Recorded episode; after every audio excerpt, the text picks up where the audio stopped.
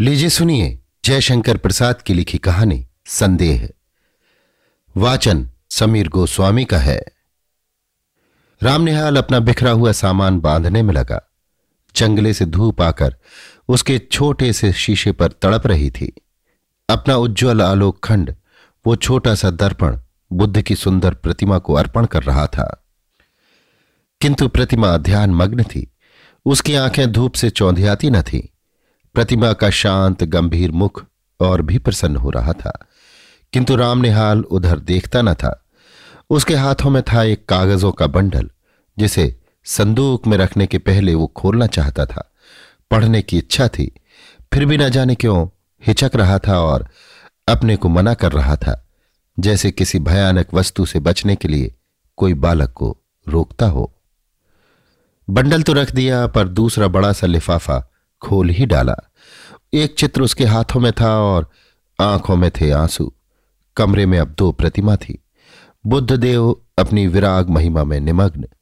राम निहाल, राग शैल सा अचल, जिसमें से हृदय का द्रव आंसुओं की निर्झरणी बनकर धीरे धीरे बह रहा था। किशोरी ने आकर हल्ला मचा दिया। भाभी, अरे भाभी, देखा नहीं तूने ना? निहाल बाबू रो रहे हैं। अरे तू चल भी। श्यामा वहाँ आकर खड़ी हो गई। उसके आने पर भी राम निहाल उसी भाव में विस्मृत सा अपनी करुणा धारा बहा रहा था। श्यामा ने कहा, निहाल बाबू? निहाल ने आँखें खोलकर कहा, क्या है? अरे मुझे क्षमा कीजिए। फिर आँसू पहुँचने लगा, बात क्या है? कुछ सुनू भी? तुम क्यों जाने के समय ऐसे दुखी हो रहे हो? क्या हम लोगों से कुछ अपराध हुआ? तुमसे अपराध होगा?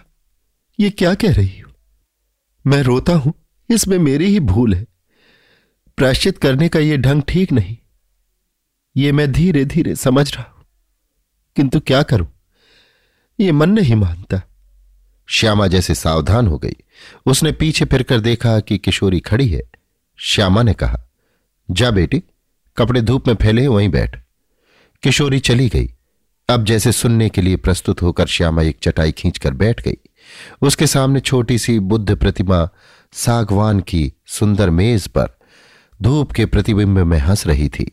राम निहाल कहने लगा, श्यामा, तुम्हारा कठोर व्रत, वैधव्य का आदर्श देखकर मेरा हृदय में विश्वास हुआ कि मनुष्य अपनी वासनाओं का दमन कर सकता है। किंतु तुम्हारा अवलंब बड़ा दृढ़ है। तुम्हारे सामने बालकों का झुंड हंसता, खेलता, लड़ता झकड़ता है और तुमने जैसे बहुत सी देव प्रतिमाएँ श्रृंगार से सजाकर हृदय की कोठरी को मंदिर बना दिया, किंतु मुझको वो कहा मिलता? भारत के भिन्न भिन्न प्रदेशों में छोटा मोटा व्यवसाय, नौकरी और पेट पालने की सुविधाओं को खोजता हुआ जब तुम्हारे घर में आया तो मुझे विश्वास हुआ कि मैंने घर पाया। मैं जब से संसार को जानने लगा, तभी से मैं ग्रहहीन था। मेरा संदूक और ये थोड़े से सामान। जो मेरे उत्तराधिकारी का अंश था, अपनी पीठ पर लादे हुए घूमता रहा, ठीक उसी तरह। जैसे कंजर अपनी गृहस्थी टट्टू पर लादे हुए घूमता है। मैं चतुर था, इतना चतुर जितना मनुष्य को ना होना चाहिए, क्योंकि मुझे विश्वास हो गया है कि मनुष्य अधिक चतुर बनकर अपने को अभागा बना लेता है और भगवान की दया से वंचित हो जाता है। मेरी महत्वाकांक्षा, मेरे उन्नतशील विचार मुझे बराबर दौड़ाते रहे। मैं अपनी कुशलता से, अपने भाग्य को धोखा देता रहा। यह भी मेरा पेट भर देता था। कभी कभी मुझे ऐसा मालूम होता कि यह दांव बैठा कि मैं अपने आप पर विजयी हुआ और मैं सुखी होकर, संतुष्ट होकर चैन से संसार के कोने में बैठ जाऊँगा। किंतु वो मिरग मरीचिका थी। मैं जिनके यहाँ नौकरी अब तक करता रहा, वे लोग बड़े ही सुशिक्षित और सज्जन हैं। मुझे मानते भी बहुत हैं तुम्हारे यहाँ घर का सा सुख है, किंतु ये सब मुझे छोड़ना पड़ेगा ही। इतनी बात कहकर राम निहाल चुप हो गया। तो तुम काम की एक बात ना कहोगे, व्यर्थ ही इतनी। श्यामा और कुछ कहना चाहती थी कि उसे रोककर राम निहाल कहने लगा। तुमको मैं अपना शुभचिंतक मित्र और रक्षक समझता हूँ। फिर तुमसे ना कहूँगा तो ये भार कब तक ढोता रहूँगा। लो सुनो, ये चैत है ना? हाँ ठीक कार्तिक की पूर्णिमा थी। मैं कामकाज से छुट्टी पाकर संध्या की शोभा देखने के लिए, दशाश्वमेध घाट पर जाने के लिए तैयार था कि ब्रजकिशोर बाबू ने कहा, तुम तो गंगा किनारे टहलने जाते ही हो। आज मेरे एक संबंधी आ गए इन्हें भी एक बजरे पर बिठाकर घुमाते आओ। मुझे आज छुट्टी नहीं है। मैंने स्वीकार कर लिया। ऑफ़िस में बैठा रहा। थोड़ी देर में भीतर से एक पुरुष के साथ एक सुंदर स्त्री निकली। और मैं समझ गया कि मुझे इन्हीं लोगों के साथ जाना होगा। ब्रजकिशोर बाबू ने कहा, मान मंदिर घाट पर बजरा ठीक है, निहाल आपके साथ जा रहे कोई असुविधा ना होगी। इस समय मुझे क्षमा कीजिए, आवश्यक काम है। पुरुष के मुँह पर की रेखाएँ कुछ तन गई। स्त्री ने कहा अच्छा है, आप अपना काम कीजिए। हम लोग तब तक घूम आते हैं। हम लोग मान मंदिर पहुँचे। बजरे पर चांदनी बिछी थी। पुरुष मोहन बाबू जाकर ऊपर बैठ गए। पेड़ी लगी थी। मनोरमा को चढ़ने में जैसे डर लग रहा था। मैं बजरे के कोने पर खड़ा था, हाथ बढ़ाकर मैंने कहा, आप चलिए आइए, कोई डर नहीं। उसने हाथ पकड़ लिया। ऊपर आते ही मेरे कान में धीरे से उसने कहा, मेरे पति पागल बनाए जा रहे हैं। कुछ कुछ हैं भी। तनिक सावधान रहिएगा। नाव की बात है। मैंने कह दिया, कोई चिंता नहीं।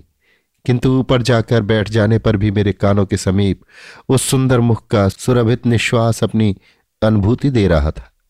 मैंने मन को शांत किया। चांदनी निकल आई थी। घाट पर आकाश दीप चल रहे थे और गंगा की धारा में भी छोटे छोटे दीपक बहते हुए दिखाई देते थे। मोहन बाबू की बड़ी बड़ी गोल आँखें और भी फैल गई। उन्होंने कहा, मनोरमा, देखो इस दीपदान का क्या अर्थ है। तुम समझती हो? गंगा की पूजा और क्या? मनोरमा ने कहा, यही तो मेरा और तुम्हारा मतभेद है। जीवन के लघुदीप को अनंत की धारा में बहा देने का ये संकेत है। आह, कितनी सुंदर कल्पना। कहकर मोहन बाबू जैसे उच्छ्वसित तो हो उठे। उनकी शारीरिक चेतना मानसिक अनुभूति से मिलकर उत्तेजित हो उठी। मनोरमा ने मेरे कानों में धीरे से कहा, देखा ना आपने, मैं चकित हो रहा था। बजरा पंचगंगा घाट के समीप पहुँच गया था। तब हँसते हुए मनोरमा ने अपने पति से कहा, और ये बांसों में जो टंगे हुए दीपक हैं, उन्हें आप क्या कहेंगे? तुरंत ही मोहन बाबू ने कहा, आकाश भी असीम है ना? जीवन दीप को उसी ओर ले जाने के लिए भी संकेत है। फिर हाँपते हुए उन्होंने कहना आरंभ किया, तुम लोगों ने मुझे पागल समझ लिया है, ये मैं जानता हूँ। संसार की विश्वासघात की ठोकरों ने मेरे हृदय को विक्षिप्त बना दिया है। मुझे उससे विमुख कर दिया है। किसी ने मेरे मानसिक विप्लवों में मुझे सहायता नहीं दी। मैं ही सबके लिए मरा करूँ। ये अब मैं नहीं सह सकता। मुझे अकपट प्यार की आवश्यकता है। जीवन में वो कभी नहीं मिला। तुमने भी मनोरमा, तुमने भी मुझे। मनोरमा घबरा उठी थी। उसने कहा, चुप रहिए, आपकी तबीयत बिगड़ रही है, शांत हो जाइए। क्यों शांत हो जाऊँ? रामनिहाल को देखकर चुप रहूँ। वो जान जाए, इसमें मुझे कोई भय नहीं। तुम लोग छिपाकर सत्य को छलना क्यों बनाती हो? मोहन बाबू के श्वासों की गति तीव्र हो उठी। मनोरमा ने हताश भाव से मेरी ओर देखा। वो चांदनी रात में विशुद्ध प्रतिमा सी निश्चेष्ट हो रही थी। मैंने सावधान होकर कहा, माझी, अब घूमो। कार्तिक की रात चांदनी सी शीतल हो चली थी। नाव मान मंदिर की ओर घूम चली। मैं मोहन बाबू के मनोविकार के संबंध में सोच रहा था। कुछ देर चुप रहने के बाद मोहन बाबू फिर अपने आप कहने लगे, ब्रज किशोर को मैं पहचानता हूँ। मनोरमा, उसने तुम्हारे साथ मिलकर जो षड्यंत्र रचा है, मुझे पागल बना देने का जो उपाय हो रहा है, उसे मैं समझ रहा हूँ। तो ओह, आप चुप ना रहेंगे। मैं कहती हूँ ना, ये व्यर्थ का संदेह आप मन से निकाल दीजिए या मेरे लिए संख्या मंगा दीजिए। छुट्टी हो। स्वस्थ होकर बड़ी कोमलता से मोहन बाबू कहने लगे, तुम्हारा अपमान होता है। सबके सामने मुझे ये बातें न कहनी चाहिए। ये मेरा अपराध है, मुझे क्षमा करो मनोरमा। सचमुच मनोरमा के कोमल चरण मोहन बाबू के हाथ में थे। वो पैर छुड़ाती हुई पीछे खिसकी। मेरे शरीर से उसका स्पर्श हो गया। वो शुद्ध और संकोच में ऊब चूब रमणी जैसे किसी का आश्रय पाने के लिए व्याकुल हो गई थी। मनोरमा ने दीनता से मेरी ओर देखते हुए कहा आप देखते हैं? सचमुच में देख रहा था। गंगा की घोर धारा पर बजरा फिसल रहा था। नक्षत्र बिखर रहे थे और एक सुंदरी युवती मेरा आश्रय खोज रही थी। अपनी सब लज्जा और अपमान लेकर वो दुर्वह संदेह भार से पीड़ित स्त्री जब कहती थी कि आप देखते हैं ना, तब वो मानो मुझसे प्रार्थना करती थी कि कुछ मत देखो। मेरा व्यंग उपहास देखने की वस्तु नहीं। मैं चुप था। घाट पर बजरा लगा। फिर वो युवती मेरा हाथ पकड़कर पेड़ी पर से संभलती हुई उतरी और मैंने एक बार ना जाने क्यों धृष्टता से मन में सोचा कि मैं धन्य हूँ। मोहन बाबू ऊपर चढ़ने लगे। मैं मनोरमा के पीछे पीछे था। अपने पर भारी बोझ डालकर धीरे धीरे सीढ़ियों पर चढ़ रहा था। उसने धीरे से मुझसे कहा, राम निहाल जी, मेरी विपत्ति में आप सहायता न कीजिएगा। मैं आवाक था। श्यामा ने गहरी दृष्टि से राम निहाल को देखा। वो चुप हो गया। श्यामा ने आज्ञा भरे स्वर में कहा, आगे और भी कुछ है या बस? राम निहाल ने सिर झुकाकर कहा, हाँ, और भी कुछ है। वही कहो ना। कहता हूँ, मुझे धीरे धीरे मालूम हुआ कि ब्रजकिशोर बाबू ये चाहते हैं कि मोहनलाल अदालत से पागल मान लिए जाएँ और ब्रजकिशोर उनकी संपत्ति के प्रबंधक बना दिए जाए, क्योंकि वे ही मोहनलाल के निकट संबंधी थे।